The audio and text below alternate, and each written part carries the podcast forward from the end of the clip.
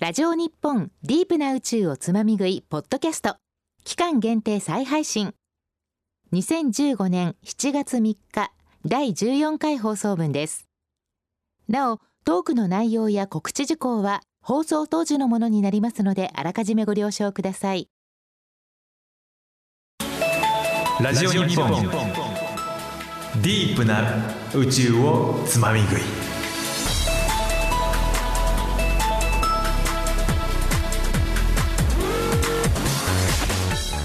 1422ラジオ日本をお聞きの皆さん。こんばんは。JAXA 国立研究開発法人宇宙航空研究開発機構のディープ担当研究者をしております。長い眠りから覚めたワインのような深い赤が似合う男畠中隆太です。さあ始まりました。第14回のディープな宇宙をつまみ食い。今日はこの番組の BK パーソナリティ私畠中隆太がお送りいたします。この番組は宇宙をディープにお届けする30分間専門用語も遠慮なく次々と飛び出してきますがご安心ください。大事な専門用語は放送終了後番組ブログに載せておきます。ディープな宇宙をつまみ食い。今日のメニューをご紹介いたしましょう。まずは宇宙ディープディープ。JAXA の技術者研究者に自身の専門分野のディープ話をたっぷりと聞かせてもらうコーナー。今日は宇宙の広報技術のお話です。どれだけディープな話が飛び出すでしょうか。そして宇宙あっちとこっち。宇宙にまつわるいろいろな事柄から2つ取り上げてあっちとこっちに分けて聞き比べます。今日のあっちはアースセンサー。こっちはスターセンサーです。ディープな宇宙をつまみ食い。ディープなディープな30分間。最後までお楽しみくださいませ。ディープな宇宙をつまみ食い。この番組は JAXA 国立研究開発法人宇宙航空研究開発機構の協力ラジオ日本の制作でお送りします。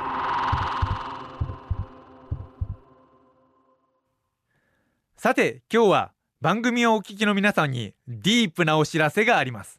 それはこちら。ディープな宇宙をつまみ食い。ビッションパッチデザイン大募集。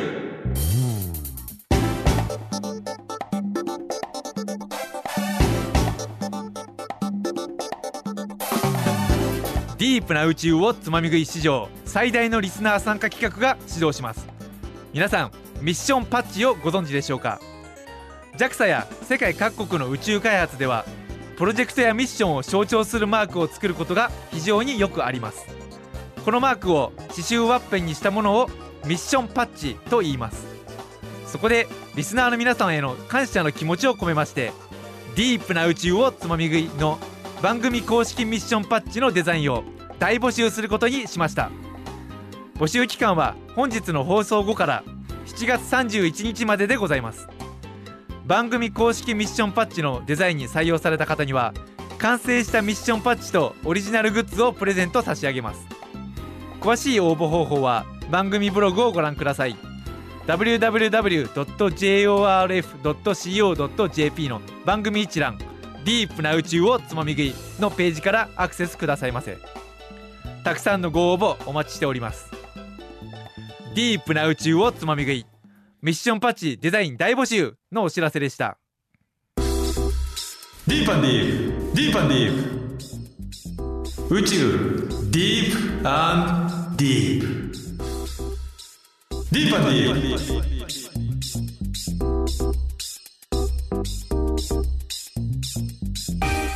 プラジオ日本から JAXA の赤道色といえば私畠中隆太がお送りしております。ディープな宇宙をつまみ食い。最初のコーナーは宇宙ディープディープです。このコーナーではたくさんある宇宙の専門技術の中から一つ取り上げてその分野の専門家私の同僚である JAXA の技術者研究者にディープなお話をたっぷりと語ってもらいます。第14回の今日は宇宙の広報技術のお話です。広報技術の専門家 JAXA 研究開発部門第一研究ユニットの中島優さんです。こんばんはお待ちしておりました。こんばんはよろしくお願いします。あの第11回の放送であの春樹さんの方から誘導制御の話をいろいろとしていただいたんですけどもその時あのやっていることを体の部分に例えてもらったんですね。それが分かりやすかったんでできればもう一度説明してもらってもよろしいですか？そうですね。あの誘導制御の技術はよく目や頭に例えられています。はいで誘導制御とは宇宙のなあの宇宙機の姿勢とそれから軌道をコントロールするような研究になっています。はい。でこれができるようになりますと、まあ、行きたい場所へ行くだとか見たい方向を向くっていったことができるようになります。はい。で具体的には広報と誘導と制御の3つがありまして、はい。えー、と広報技術はセンサー技術であってはい。人間でいうところの目に相当します、はい。で誘導技術は計算機だとかアルゴリズムに相当する部分で、はい。人間でいうと頭。はいそれから制御技術はアクチュエーターの技術であって人間でいうと、まあ、腕や足に相当する部分になっています。なるほど。目と頭とあとは腕と足に相当するものが3つあるということですね、はい。その中では、えっと、中島さんは何をご担当されているんですか？はい、えー私はその中であの広報と誘導の技術を主に担当しています。はい。で今日はその中でもあの広報に関する話をしたいと思っています、まあ、はい具体的に言うとあの GPS 受信機ですね。これあの宇宙機が持っていく GPS 受信機のお話を今日させていただければなと思ってます。で第9回目のあの秋山さんの回で、えー、と地上用のアンテナを使ったレンジングレンジレートと呼ばれる手法と GPS 受信機によって軌道情報を合わせたあの精密軌道決定をする話をしていたと思いますで私が担当しているのはその中であの GPS 受信機の部分を担当しています。なるほど。秋山さんが使われていたレンジングと GPS という2つの方法のうちのその GPS の方がご担当なんですね。はい、と GPS 受信機大変便利なんですけれどもあの今まではあの低軌道の衛星でしか利用することができなかったんですね。はい。あの静止軌道で利用する場合ですとあのレンジンレンジレートしかあの今までは自分の衛星の位置の場所を知ることができなかったんですね。はいで、えー軌道決定にかかるあの時間がだいたい半日から、まあ、ひどい場合ですと2日もかかる手法になってきます。あそんなにかかってしまうんですね時間がもしあの静止衛星の方に GPS 受信機を利用できるようになると運用がとても楽になります。なるほど運用が楽になるっていうメリットがまずあるわけですねはい、静止用の GPS 受信機ですとあとレンジレンジレートによってあの位置を決定する場合に比べて、えー、と軌道の決定精度はだいたい10倍から100倍程度も良くなります。軌道決定精度が10倍から100倍も良くなるんですか？これはどういうところが嬉しいですか？そうですね。あのまず一つにはあの静止軌道はとても混雑をしている軌道ですね、はい。あのまあ、常に日本だとか、まあ、地球上の特定の場所の上にあのいることができる軌道となっていて、はい。えーとまあ、静止静止衛星はあの通信衛星だとか気象衛星なんかとても需要の高いあの軌道となっています。はい。なのであの人気が高いんですけれどもあの新しい衛星を打ち上げたくても今いる衛星をどかしてあげないともはい。う満杯になってしまっていて、はい。新しい衛星を運用することができません、あそんなにもうぎっしり衛星が並んでる感じなんですかそうですね。具体的にどのぐらいのあの混雑具合なんですかね？えっ、とまあ大体0.2度を一つの区間として、えー、とその区間内に1機の衛星を配置することができるようになっています。0.2度ですか？1度の間に 5, 5機いるということですか、なるほど。それが10倍100倍良くなるっていうのはもっとたくさん詰め込めることになるわけですか？そうですね。あの自分のいる位置があのよくわからないような状態ですとあまり狭い場所に多くの衛星を配置すると衝突してしまう可能性があるのでそういったことはできなかったんですね。はい。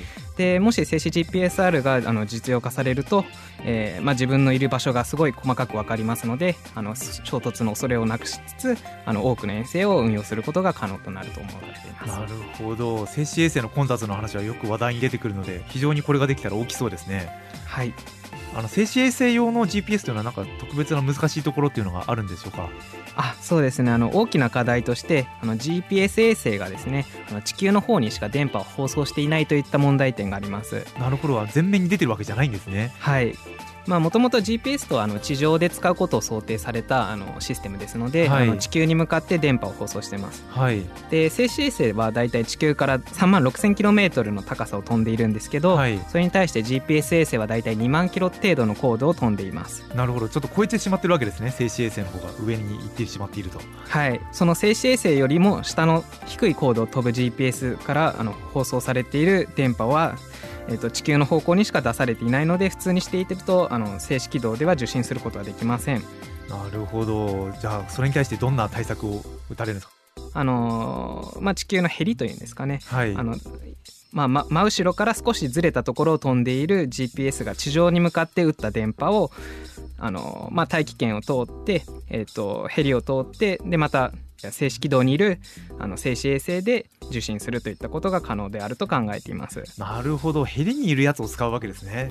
なるほど。じゃあこのこのためにつあの出してもらうというよりはこうちゃっかり利用するようなイメージなんですかね。そうですね。実際漏れ出ている電波を利用するといったところが、まあ、正しい認識になるのかなと思います。なるほど。そんなアイデアがあったんですね。知りませんでした。はい、ですがあの、まあ、当然 GPS 衛星自体はあの地球に向かって打って地球にいる人たちが使うための信号ですので、はい。あの裏側にいるような人たちが、まあ、使うことを想定されて設計されているものではありません。はい。なんであの実際あの電波が飛んでくる距離がものすごく伸びてしまうだとか、はい。あとは地球に大大部分の GPS 衛星が隠れてしまっているので、はい。そもそも見れる衛星数が少ないっていった問題点があります。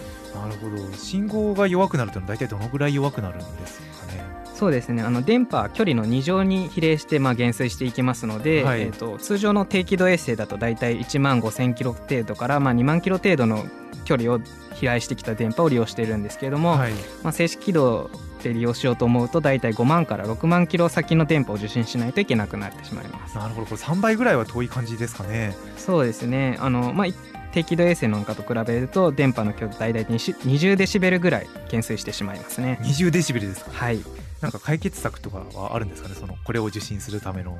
で、まあ、いくつか方法は考えているんですけど、まあ、まず一つに考えられる方法としてはアンテナの形状を変えることが考えられます。アンテナの形状を変える？はい。あの低軌道衛星なんかですとであの電波はどっちから飛んでくるかわからなくて、まあ、上かもしれないし前後左右の可能性もあるし、場合によっては少し斜め下ぐらいの方向から飛んでくるような信号を利用することもあります。はいまあ、それに対して静止軌道衛星なんかですともうとにかく地球のヘリからしか飛んでこないので、えーすごい狭い範囲に絞られるんですね。ああなるほど。でアンテナっていうのはあの指向性を高めようとするとどちらの方向に対してもある程度の感度を持てるんですけどあの弱い信号を補足することは難しくなってしまいます。はい。ただターゲットを絞ってこの範囲から来た電波だけを拾いたいっていう風にしてあげることによって弱い信号でも拡大して見てあげることができるんですね。なるほど遠くて信号が弱い代わりに方向は大体分かっていると。はい、それを利用してそこに特化したアンテナを作るようなイメージですかね。はい。具体的には、まあ、ペックアンテナと呼ばれるアンテナだとかあるいはフェーズドアレイと呼ばれるような手法をあの利用したアンテナを使うことを想定しています。ペックアンテナにフェーズドアレイアンテナですね。はい。皆様ついてきていますでしょうか？この番組はポッドキャストでも配信されますのでぜひおさらいしてみてくださいませえー、とアンテナを変える以外にもですねあの弱い電波を確実に捕まえるためのアルゴリズムの研究もしています。あなるほど。アンテナだけではないんですね。はい。アンテナだけですとやはり20デシベルもの減衰してしまった信号をしっかり補足してあげることは難しいのではい。アルゴリズムの方でそれを補強しつつ使っていこうというふうな、えー、と研究をしていますねこれはすぐにでも使いたい感じなんですけどこうなんかすぐ使える目処は立ってるんですか？そうですね。あの現在開発をして、えーとまあ、使えるものを作ろうとしている段階です。で世界でも同様に実実用化された例はなくてですね、あのはい。世界各国どこも今研究開発にえー着手しているといった段階です。で日本でも性能が良くて安いあの静止用の GPSR が作れればあの世界のシェアを取れるんじゃないかと開発を頑張っているところです。なるほど楽しみですね。これはまだ実用化されてないってことはまずは一番乗りを目指しているっていうところですかね。はい。楽しみですね。さあ皆様ディープな話はまだまだ続きますが焦ってはいけません。ここでブレイク。ラジオ日本ディープな宇宙をつまみ食い。宇宙ディープディープ。今日のゲストは広報技術の専門家中島優さんディープな話はさらなる深みを目指します。著作権の関係で一部の楽曲をお届けできません。ご了承ください。お送りしています曲は中島さんお気に入りの一曲ポルノグラフィティで羽馬ライダーです。ところで中島さんは休日は何をされていますか？そうですね。あのスポーツが好きなんでテニスとかサッカーをよくやってますね。あテニスとサッカー両方されてるんですか？はい両方やってます。道理で色黒なわけですね。ラジオでお伝えできないのが非常に残念です。いやーもうよくあのサーフィンでも始めたんじゃないかと言われてますね。みんなからいじられてるわけですねそれで。なるほど。ちなみに休日だけじゃなくて平日もなんかされているっていう噂をちらほらああそうなんですよ。あの朝早起きをして会社に行く前にやったりだとか、はい。あるいは会社終わった後ですね、はい。あの日が暮れるまでやったりしてますね。なるほどなんか青春時代みたいですね。いいですね。なんか JAXA はそのスポーツ盛んなスポーツされてる方多いですよねあそうですね。なんか運動部もあのテニスとサッカー以外にもたくさんあるようなんで、まあ、結構やられてる方も多いと思います。なるほど。なんか次に狙ってるスポーツはあるんですか？いやとりあえずはこの2つを極めることから始めたいかなと思いますね。それはあのこれ以上黒くなっては困るということですかね。そうですね。ちょっとこの辺ぐらいに抑えておかないとあの仕事してないんじゃないかと思い込めないいやそんなこと誰も思ってない。ご安心ください。そんな JAXA 研究開発部門第一研究ユニットの中島優さんと宇宙ディープディープをお送りしております。さて中島さん広報技術の分野ではこれからどんなディープが待っていますか？そうですね。あの今日お話しさせていただいたまず静止軌道であの候補を確実にできるようにするっていうことに加えて、はい、それより遠くのところでも確実に自分の居場所が分かるといったことが大切になってくると思ってます。なるほど。低軌道で低軌道から静止軌道に行くだけでは飽き足らずもっと遠くへですか、はい、そうですね。で、まあ、まず考えられるのは月の月面だとかあの月の周回軌道なんかでまず自分の位置を正確に把握する方法ですね。月まで行きますか？月って静止軌道よりもはるかに遠いですよね。そうですね。あのだいぶ遠いんで技術的にもかなり難しくてですね、はい、あのどんなに条件が良くても GPS だとかあの利用しようと思うとあの常に1機か2機しか見ることができないんですね。なるほど。月よりも先に関しても何かお考えはあるんですか？そうですね。月より先例えば火星だとかそれよりも遠くの天体で探査をしようと思いますと,、はい、えー、ともう GPS の信号だと弱すぎて利用することはできません。なるほど。でそれに代わって利用できないかと考えているのは X 線パルサーと呼ばれる天体です。あ X 線パルサー。あ天体ですよねこれ、はい、これをななんか利用しようというわけですか？はい。あの X 線パルサーはとても高速に回転している天体で、はい、あの回転と同時にあのパルスと呼ばれるあの強い信号を放出してます、はい、でこのパルスと呼ばれる信号は時間の感覚がとても正確なのでなるほど。あの波の数を数えてあげると天体までの距離が分かります、はい、なるほど。これを使えば同じようなことができるということですか？そうですね。あの GPS と同じ原理で4つのパルサーからの距離をあの正確に把握することができれば原理的に自分が今どこを飛んでいるのかっていった情報に変換してあげることが可能となります。なるほど。人工物の人工衛星からわざわざ出しているものではなくてパルサーから自然に出ているものを使おうという作戦なわけですね。これが使えたらもっと月よりももっと遠くでも同じようなことができるかもしれないということですかね。そうですね。これができると新宇宙で自分の居場所がより正確に分かりますので、えーまあ、より遠くへ行きやすくなりますなるほど。新宇宙の探査とかこういうのを使ってできたらいいですね。はい。中島さんは宇宙には行きたい派ですか？ああもうぜひ行きたいですね。なるほど。どの辺りに行きたいというお考えですか？まあ、まだ誰も見たことがないところにぜひ行ってみたいと思います、はい、なるほど。もう人が行ったところでは満足できないと。パイオニアの塊のような方 さあ皆様まだまだディープな話を続けたいところですが早いものでもうお時間が来てしまいました。宇宙ディープディープ今日は JAXA 研究開発部門第一研究ユニットの中島優さんと宇宙の広報技術のお話をディープにお届けいたしました。ありがとうございました。ありがとうございました。来週は熱制御技術についてディープディープです。お楽しみに。宇宙あっちとこっち。1422ラジオ日本から柳は緑花はくれない畠中隆太がお送りしております。ディープな宇宙をつまみ食い。続いてのコーナーは宇宙あっちとこっちです。宇宙にまつわる事柄は星の数ほどあるとかないとか。このコーナーではその中から2つ選んであっちとこっちをご紹介。違いを聞き比べてまた一歩ディープな宇宙をつまみ食いしてまいりましょう。今日のあっちとこっちはアースセンサーとスターセンサーを取り上げます。どちらも宇宙機の目となる姿勢センサーです。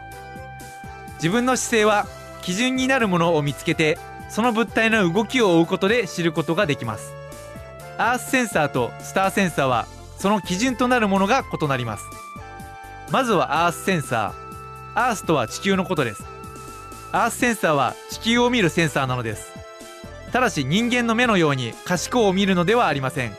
可視光を見てしまうと昼と夜で地球の見え方が大きく変わってしまうので基準としては使えません。そこで昼でも夜でも影響の少ない赤外線を見ます。宇宙機から地球を見た時にアースセンサーは赤外線を検知して地球と宇宙の境目を検出します。この境目が宇宙機から見てどう動いているかによって自分がどんな姿勢をしているかを知ることができます。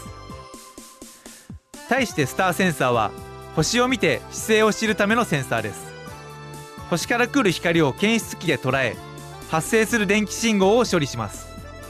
スターマッパーと呼ばれる方式のスターセンサーはあらかじめ星の位置情報が入力されています。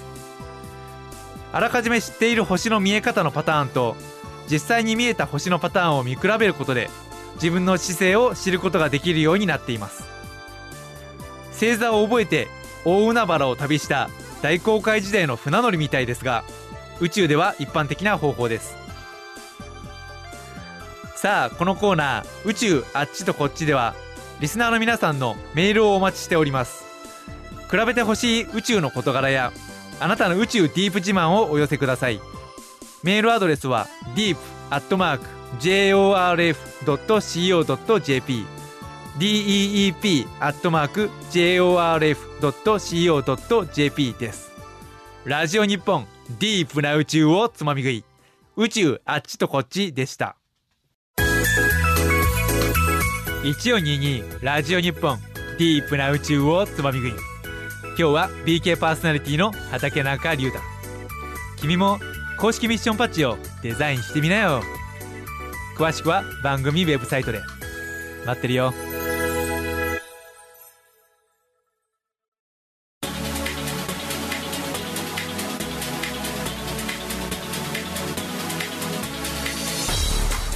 1422ラジオ日本ディープな宇宙をつまみ食い。お聞きくださいましてどうもありがとうございました。今日は宇宙の広報技術のお話でしたが私の印象に残ったのはやっぱ何といってもパルサーですね。理科の教科書とか雑誌で読んだパルサーを何かに利用しようという人がいるっていうのをあの私は初めて聞きました。ぜひそれを使ってあの新宇宙でも自分の位置をすぐに決定できるようになればいいなと思います。今後の中島さんのご活躍に期待しましょう。さてここでお知らせです。ラジオつくばの番組ワットつくばに私当番組の BK パーソナリティ畠中龍太が登場いたします。7月10日金曜日昼12時半からの出演の予定です。そんなラジオつくばワットつくばは毎週月曜から金曜昼11時から13時まで放送中です。インターネットでもお聞きいただけますよ。詳細はラジオつくばのウェブページをご覧ください。そしてリスナーの皆様からメッセージをいただいております。今日はおはがきをいただきました。これは珍しいですね。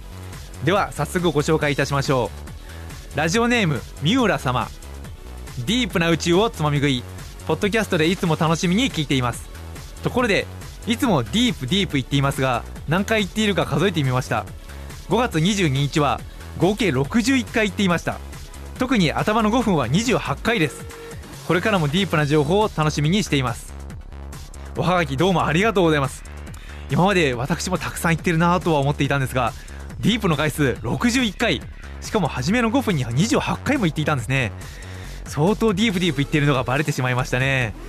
ちょっとしつこいとリスナーの皆さんに思われていないか少し心配ですが今後もたくさんディープと言わせていただきます。しかもこのおはがき第7回の CE1 万型のイラスト付きですね。愛を感じますね。おはがきどうもありがとうございます。それからメールやツイッターでもメッセージをいただいております。佐藤様おばか様めぐまみ様ほかたくさんの方からメッセージをいただきました。本当にありがとうございます。そしてディープな宇宙をつまみ食いミッションパッチデザイン大募集にもぜひぜひふるってご応募ください。皆さんのディープな作品が早く見たいな。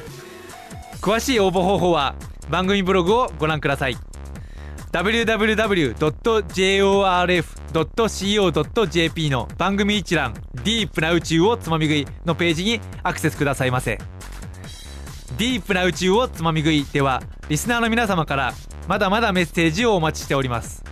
メールアドレスは deep.jorf.co.jp deep.jorf.co.jp ですツイッターは「ハッシュタグ宇宙つまみ食い」をつけておつぶやきください。宇宙は漢字つまみ食いはひらがなでございます。今日の専門用語がアップされるウェブサイトも見逃してはいけません。ディープな宇宙をつまみ食いのページからアクセスくださいませ。ポッドキャストもこちらでご確認ください。ラジオ日本ディープな宇宙をつまみ食い。お相手は私この番組の BK パーソナリティそして JAXA のディープ担当研究者の畠中隆太。今日のつまみ食いはここまで。ごちそうさまでした。ディープな宇宙をつまみ食い。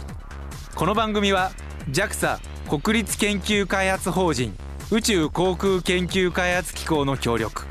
ラジオ日本の制作でお送りしました。